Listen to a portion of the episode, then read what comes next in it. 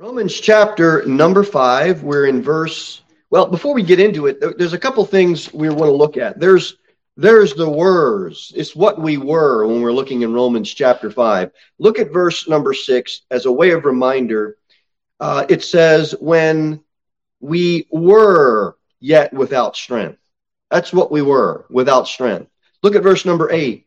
While we were yet sinners, that's what we were uh, look at verse number 10. For if when we were enemies, that's what we were when Christ died for us. And we've got to get that because it's not like we had any type of value, any type of worth, any type of strength, any type of friendliness. That's what we were before God. And in that state, He died for us. And that's a, that's a great reminder to get started. Uh, the second thought I'd like to have us uh, wrap our minds around tonight is this, or this morning is this our eternal security. And I know a lot of people get confused with that nowadays because you look at modern day carnival Christianity and you say to yourself, how in the world can people live like this and go to heaven? now, isn't that frustrating? It, frust- it frustrates me when someone says that they're a Christian and you're talking like that, you're acting like that, you're dressing like that.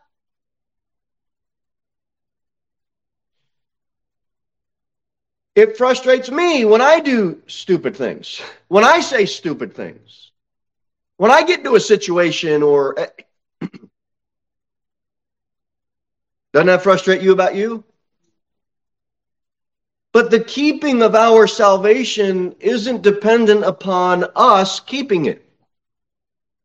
I'm not, I don't want to give anybody a license to sin. If anything, you know that we're trying to take the bar, and we're trying to raise it a few notches higher. We don't want to, we don't want anybody to sin. But if God is strong enough and powerful enough to save you, much more, and we're going to look at that now, the much mores in verse number nine. Watch what it says. Much more than being now justified by his blood, we shall be saved from wrath through him. It's not through our works. That really should be all the security you need. It's through him. God has done the difficult part. He saved us. Remember those words we went through? We were without strength in God. Now, that was the difficult part. Much more, He can do what can simply be understood as the easier part. He can do the difficult, He can do the easier. Go to First Thessalonians chapter 1. First Thessalonians chapter number 1.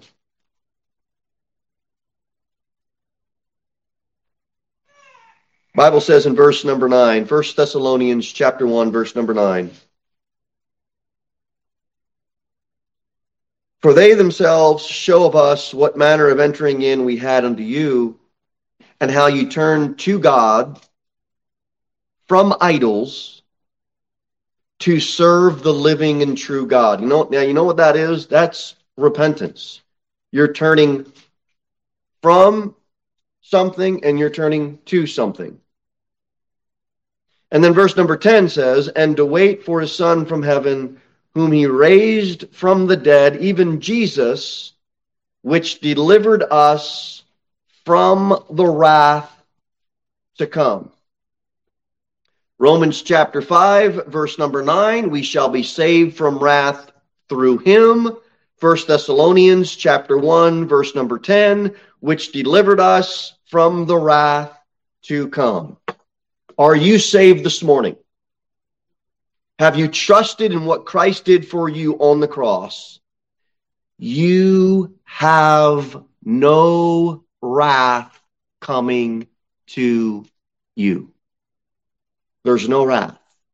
Well, I've messed up. Join the club. Join the mess up club.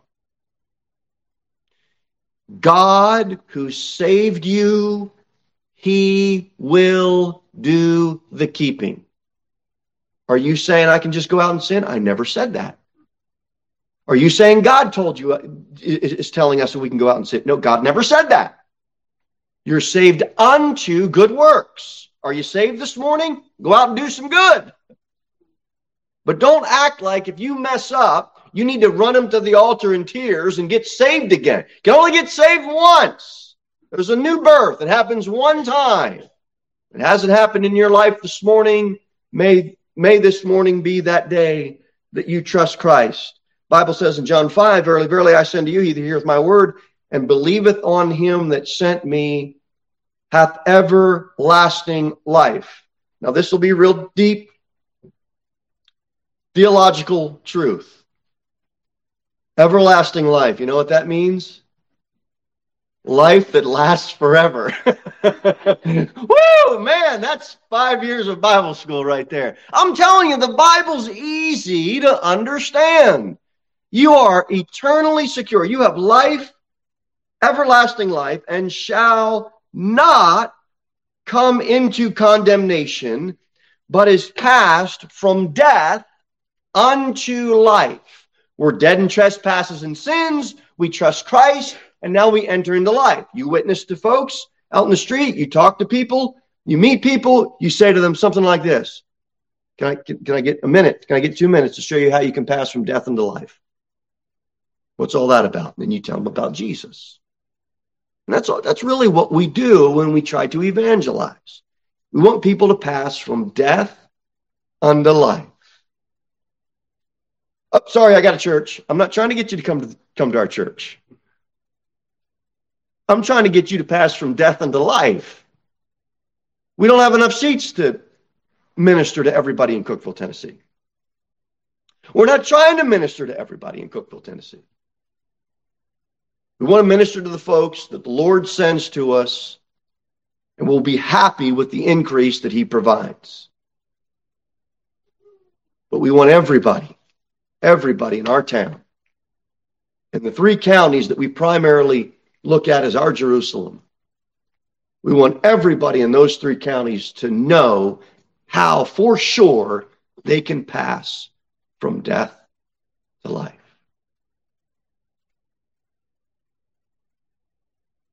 Jesus saves. It's not about a church. Jesus saves. So point that's point number 1 on your eternal security. Go back to Romans 5. Look at verse 10. We have the second much more in, in, in verse 10. Romans 5:10. For if when we were enemies, we were reconciled to God by the death of his son, much more, being reconciled, we shall be saved by his life. Much more than, in other words, he will keep us. Look at Colossians chapter 1 on that one as our cross reference. Colossians chapter 1, look at verse number 22, uh, 21 rather. Colossians 1, verse 21. And you, that would be, as they say down south, all of us'ns. and you that were sometime alienated and enemies in your mind by wicked works, yet now hath he reconciled in the body of flesh through death to present you holy and unblameable and unreprovable in his sight. That's us. We're vile sinners, alienated from God. And that's what he did for us. Much more. You think he can't continue to reconcile us? To, you, you, you, you don't think he can keep us? I don't think the Bible teaches that. I think the Bible teaches for sure that if God can save you in your sinful condition, much more he can keep you. You being a vile, wicked sinner uh, with wicked works, alienated and enemies, none of that was a barrier of God's love toward you. It was not a barrier. Much more, he's going to love those whom he has justified, whom he has reconciled to himself. He's not going to let you go. You can know for sure that you are eternally secure and safe in Jesus Christ. And then number three, concerning eternal security, let's look at Romans 5, verse number 10 again. At the end of the verse, it says, We shall be saved by his life. Jesus Christ died to save us. Jesus Christ lives to keep us. Now, isn't that a funny thing? Because we aren't saved by the life of Christ. People say, well, we should just kind of try to live like Jesus lived, as if anybody saying that can actually do that. Jesus, his humanity, his 33 and a half years that he walked this earth, that did nothing to save us. His life living in a body of flesh here on earth did not save us. What did? His death on the cross. Now flip that around. Now he lives a living Savior, right? He's not dead like all the other little g gods. He's alive forevermore. He lives to what? Save us? No, he died to save us. He lives to keep us through his life, we can know for sure we are eternally secure in our salvation. Wherefore he is able also to save them the othermost to come unto God by him, seeing he ever liveth to make intercession for them. Let's go to 1 Peter chapter 1, please. Because he lives, we shall live. First Peter chapter 1.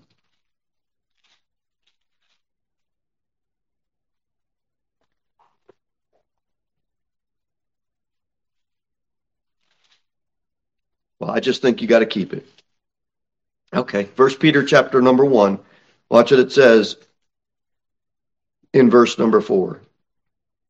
Verse, verse number 3. Blessed be God and Father of our Lord Jesus Christ which according to his abundant mercy hath begotten us again unto a lively hope by the resurrection of Jesus Christ from the dead to an, an inheritance incorruptible and undefiled and that fadeth not away reserved in heaven for you God said it's not going to fade away. God says there's a reservation for you, and when you show up, it's yours.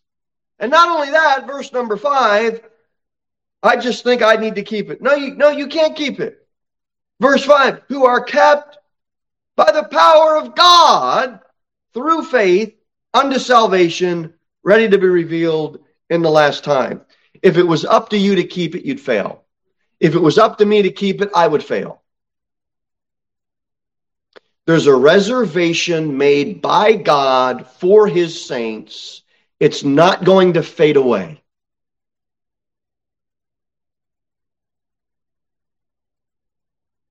And you are kept by the power of God.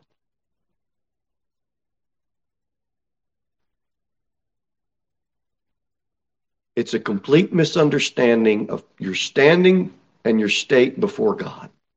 And when people understand that, they'll start to understand this eternal security doctrine.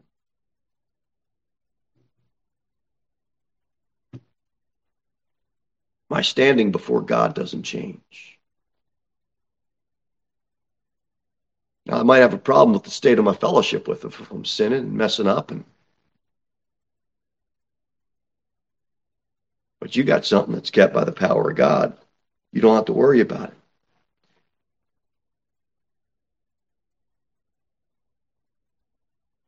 Go back to Romans 5. We'll wrap up the eternal security thought by saying this. Remember in verse number one, we have peace with God. Verse number three, He's with us through tribulations. Verse number five, see what it says, because the love of God is shed abroad in our hearts. And now, I mean, you really think God's going to leave you now? I mean, it doesn't even fit the flow of the context. You're safe with Christ. Christ is not dead, he is alive. You are not dead, you are alive. Anytime you and I try to add worth or add merit to us keeping our salvation, every time we try to do that, it's a complete insult to grace. It is. That doesn't mean we can live how we want to live. It means that when we get up on our little pedestal and say, well, I think I, nobody that says that they, nobody that says they, that, that you can lose your salvation thinks they can lose their salvation. They've got themselves on a pedestal up here and they've got you down here and they want you to come up to all of that is man just trying to level itself up. And that's that's an insult to God's grace. We're saved by grace, we're kept by grace, we're going to be glorified by grace, our glorified body by grace. Look at Romans 5, verse 10. it says, For if when we were enemies, we were reconciled to God by the death of his son, much more being reconciled, we shall be saved by his life. Um, we got to be careful trying to be reconciled, trying to reconcile God to us, our standard. He's the one that did the reconciling. Yeah, Derek, uh, he's not here this morning, but he's a school teacher. And so uh, I was thinking of him as going through this sermon prep. And imagine Derek's a school teacher, but now it's back in the old days when it was the one room schoolhouse. He had all the all the students in that one room schoolhouse. And uh, there was some use of uh, profanity going on during recess, so he put a on the blackboard. They I don't know if they still use them or not, but he took his chalk and on the blackboard on the chalkboard he, he writes what the rule is. There shall be no use of profanity. Anyone caught using profanity, there will be a spanking. Well, all the all the little scholars are sitting up like, oh boy, he's pretty serious. So at recess time, all the all the youngins are outside playing, and little Billy uses profanity. And all the kids hear little Billy use profanity. Teacher Derek hears the little kid Billy use profanity. And all the little kids know that teacher Derek heard little Billy use profanity. So when the bell for recess rings, all the little scholars run back in and sit up in their seats. And they're wondering what the teacher's going to do. So the teacher says, teacher Derek says, um, Billy, you were caught using profanity. Well, you don't like me, teacher Derek. I know, you just don't like me. None of the kids like me.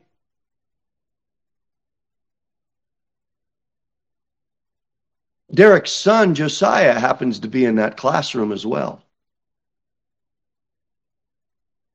So Derek says to his son, Josiah, come on outside with me he goes out to the front of the school, uh, one room schoolhouse, and he talks with him. He says, uh, Josiah, Billy doesn't think that I love him, but I do love him. And Josiah, Josiah says, Dad, I know, I know you love him. He said, I love Billy too. We all love Billy. Derek says to his son Josiah, You're, you're right, son. I do love him. But also, we have a rule, and everyone knows that he broke the rule, and a spanking has to take place. So he says, Son, will you take the spanking for Billy? And Josiah looks at his dad and he says, Sure, Dad, if that's what you want, if that's what you think is best, Dad, I'll be glad to do that. I love Billy, and I want him to know that we love him. And if you want me to take the spanking, I'll be glad to do it. So Derek says to his son, Okay, son, I'm going to give you the spanking that is owed to Billy. They walk back in the classroom. And teacher Derek, all the little scholars are sitting there waiting to see what's going to happen. And teacher Derek says, My son Josiah has agreed to take the spanking that is owed to little Billy. And Derek doesn't spare the rod. He takes the rod and he gives his son Josiah 10 licks with that rod. And his son gladly took it.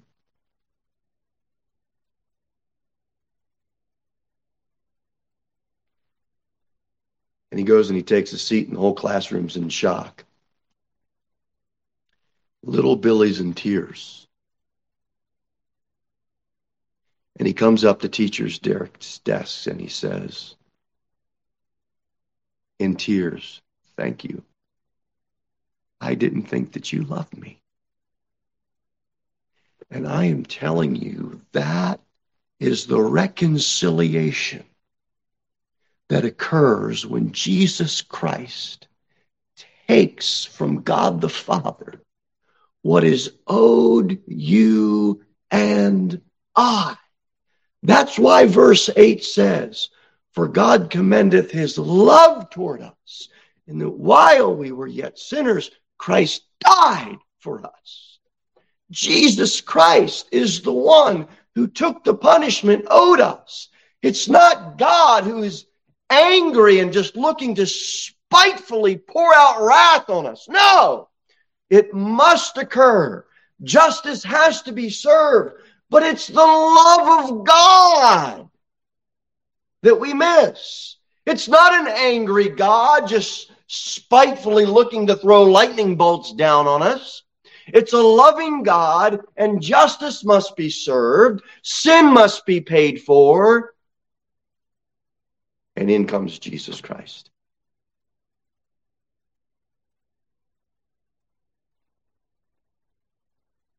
And he takes the spanking out us. Praise his holy name.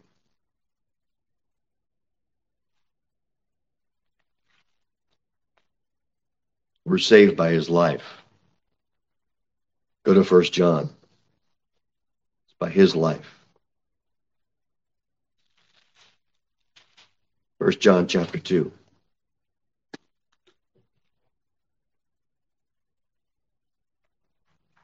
Watch what the Bible says.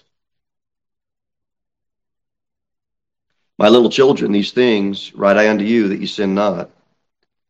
If any man sin, we have an advocate with the Father, Jesus Christ, the righteous. We're saved by his life. He is our advocate. And verse 2 He's not only our advocate, he is the propitiation. That's the sacrifice of Jesus Christ that appeased the wrath of God, thereby rendering God ready to forgive you and I of our sin. He is the propitiation for our sins, and not for ours only, but also for the sins of the whole world. Look at verse 4, or uh, chapter 4 of First John. You talk about love. Uh, verse verse 10. Herein is love. First John chapter 4, verse 10.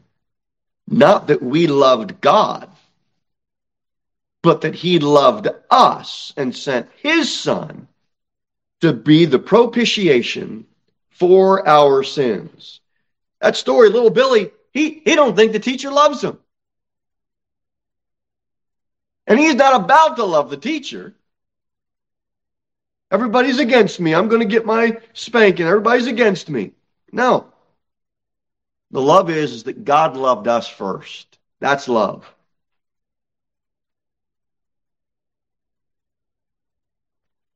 And it's not God the Father twisting God the Son's arm and forcefully demanding him, you go down there and pay for their sins. Herein is love. It's the love of God. Now, we could just park on that for a minute and think on that and not exhaust that thought because it's really, really hard to comprehend. Because our love as parents is based on whichever kid is better that day, we love more. the days of our week are based upon how well our spouse treated us, and that, okay, well, I'll love them on Tuesday.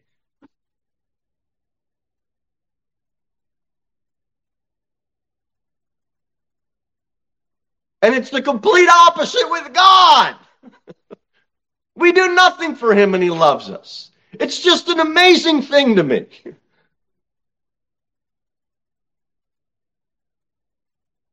And you try to talk people nowadays out of getting married because everybody puts their best foot forward six months before they say, I do. And the person's loving the other person because all the stuff they're doing for him. And you got to try to let them know look, once you get married, he's not going to be that nice. once you get married, she's not going to be. Now, you should, we should, we should get back to that place. But the reality of it is, you're not married for six months before you find out, well, wait a minute, this isn't going the way I thought it was going to go. Now it should. And, and, and that's not that's not a reason. I'm not saying that to be mean or negative. I'm saying that that's the reality of earthly human love. And that's why when two people get married, if they're not both looking up to God and Christ isn't the center of that thing, it ain't going to work. Because you know what it makes, you know what it comes down to? Marriage, it comes down to the husband loving like Christ loves, and the wife loving like Christ would love. And the husband thinking of the wife's needs, and the wife thinking of the husband's needs, just like Christ loved us and thought of our need. Now, isn't that easy to preach and easy to understand and hard to live? It is. It is. I'm telling you, we can't do this thing without God. We're not going to keep our salvation without God. You think your eternal security is kept by the power of God? Your marriage is going to be kept by the power of God. Your relationships, your Christian friendships are going to be kept by the power of God. All this comes back to Christ. All comes back to Christ. He's not appointed us to wrath. We talked about that. Go back to um, we got Harry. Go back to Romans. We'll get chapter eight. We're saved by his life. We talked about he stands our advocate. He's our propitiation. Romans 8:34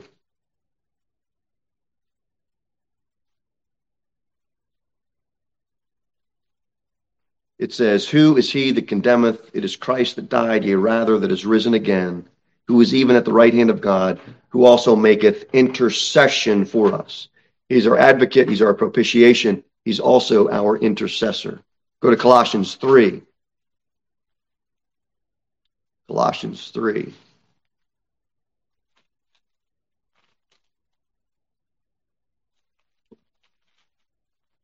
Colossians chapter 3, verse number 3. You're dead, and your life is hid with Christ in God.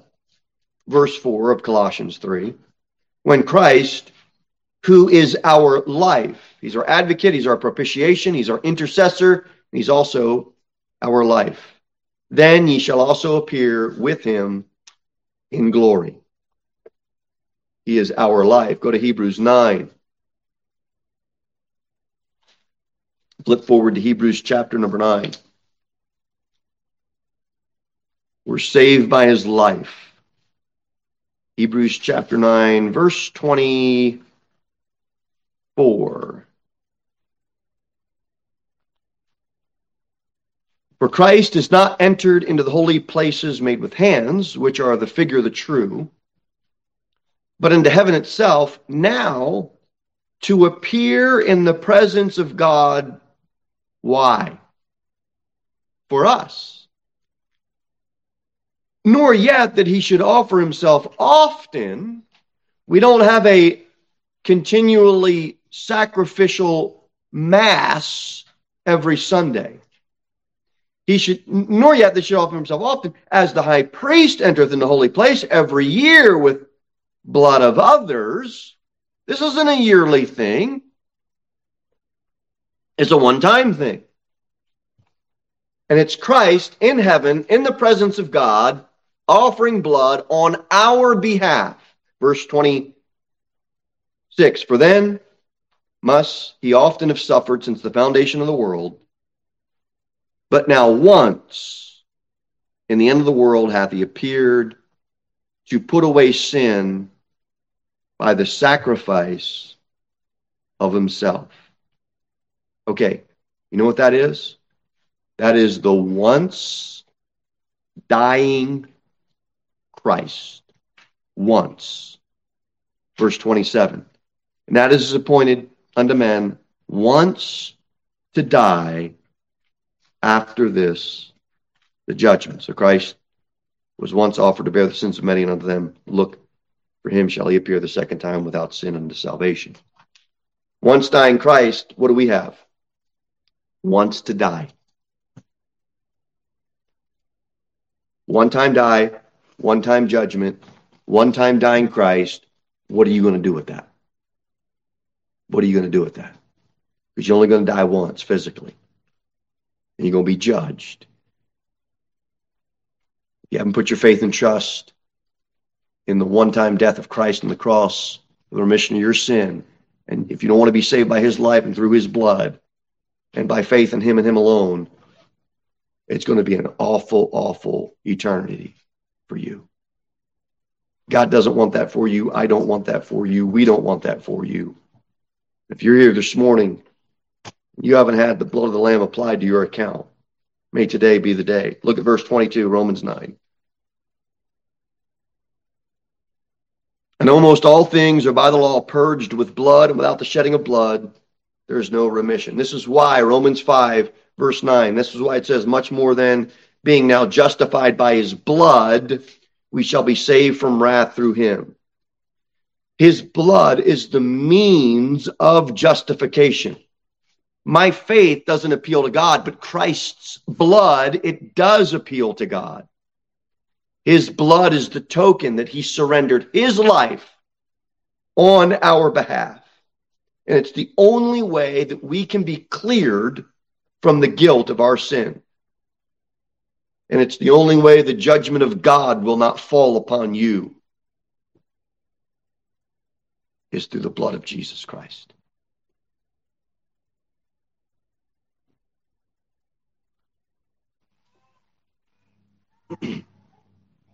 Stay with me, please.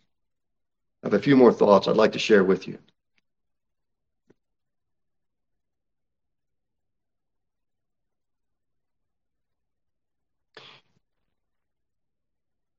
Get Galatians 6 so we have our place there.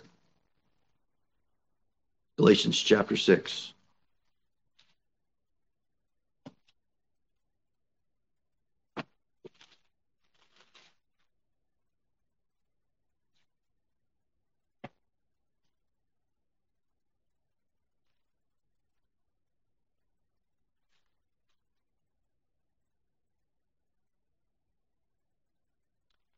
Talked about being saved from wrath.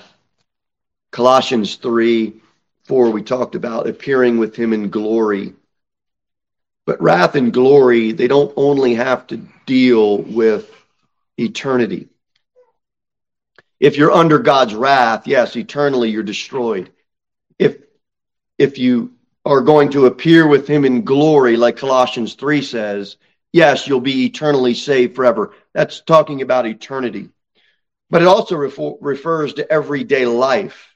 When we look at glory, John 15, 8 says, Herein is my Father glorified, that ye bear much fruit. So shall ye be my disciples. The glory of the apple tree is when you have 15 bushels of apples after you pick them. The glory of the orange tree is when you pick out those oranges and you got yourself a bunch of bushels of oranges. That's the glory of that, that fruit appeared. That's something down here. There's a connection between fruit being produced and glory. And the fruit is what we call the blessing from God. When we sit down and have a meal, we say, that's a, that's a, who wants to say the blessing? Right? But also occurs with, with curses. There's not only blessings, there's curses. You plant some green beans in your garden and you get one weed pops up and you don't attend to that weed to pop up then four, then eight, then the next thing you know, you, you, you don't have a blessing. You have a cursing of weeds. You're not going to get bushels of green beans because the weeds are going to choke all that out. And you're going to say, that's not a blessing, that's a curse. that was not good. The blessing is the glory, the cursing is the wrath. I want to go back to the thought and say that, look, God's wrath it's not a spiteful God that's just angry and looking to throw wrath at people. The cursing or the wrath of God, it comes as a consequence of our sin. If you don't pull the weed out, the consequence is you get two weeds.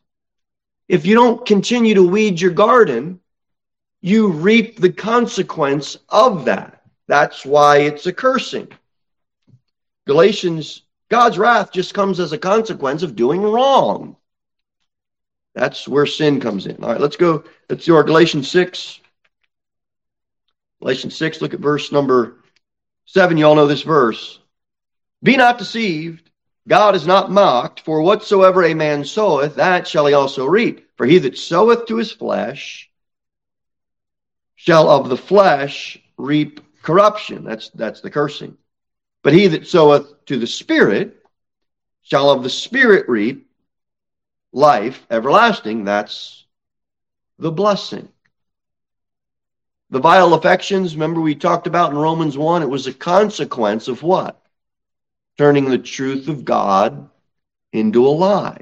That was the consequence. God's not spiteful. His wrath is not spiteful. It's a consequence of wrongdoing and of sin.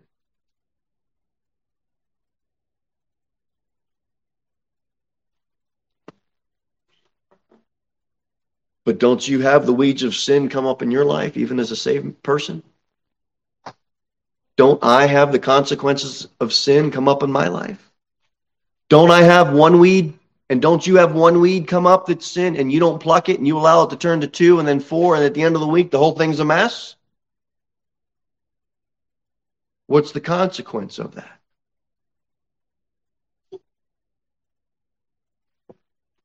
We are saved by his life. Him living. Him living. The sin that I do as a Christian, all it does is break fellowship me with God. It severs that relationship. That's why I said, well, you better, get, you better get that thing right with God. Sister, you better get that thing right with that other sister. Brother, you better get that thing right with that other brother.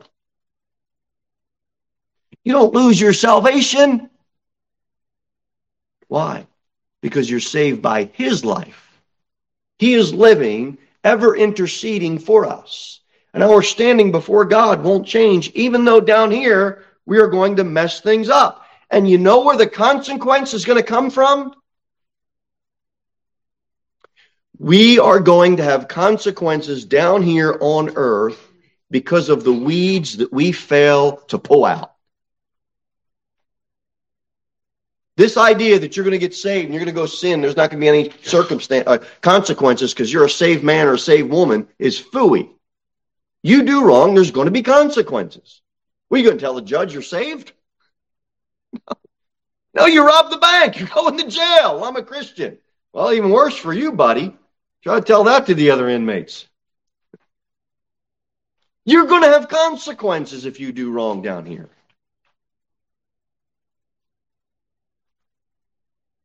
When you get judged by God, only what is done for Christ will last. So if you want a reward, get your eyes on doing things for Christ. And you'll have a consequence of a reward. You won't have loss of salvation, you will have loss of reward. All right, so that's how all that works. We'll do one more verse and then we'll close out. Look at verse number 11. And I, breath, uh, let me get to Romans. We'll finish out one last verse and be done. Thank you for being so attentive. Verse number 11 in Romans 5. And not only so, but we also joy in God. I mean, back in Romans 3, our mouths are stopped. We're completely rejected by God. We're all sinners. We're all but now in Romans 5, we also joy in God through our Lord Jesus Christ. That's what grace does. We get the joy in God, by whom we have now received the atonement. God's not our judge anymore. We no longer have to stand trembling before God. We no longer have to stand condemned we now have joy in God and we get to spend, this is the best part of it, our whole life boasting about how good God is. Now praise his holy name for that. That's a great verse to end on. We're no longer part of his judgment and condemnation we get to spend our life boasting about how good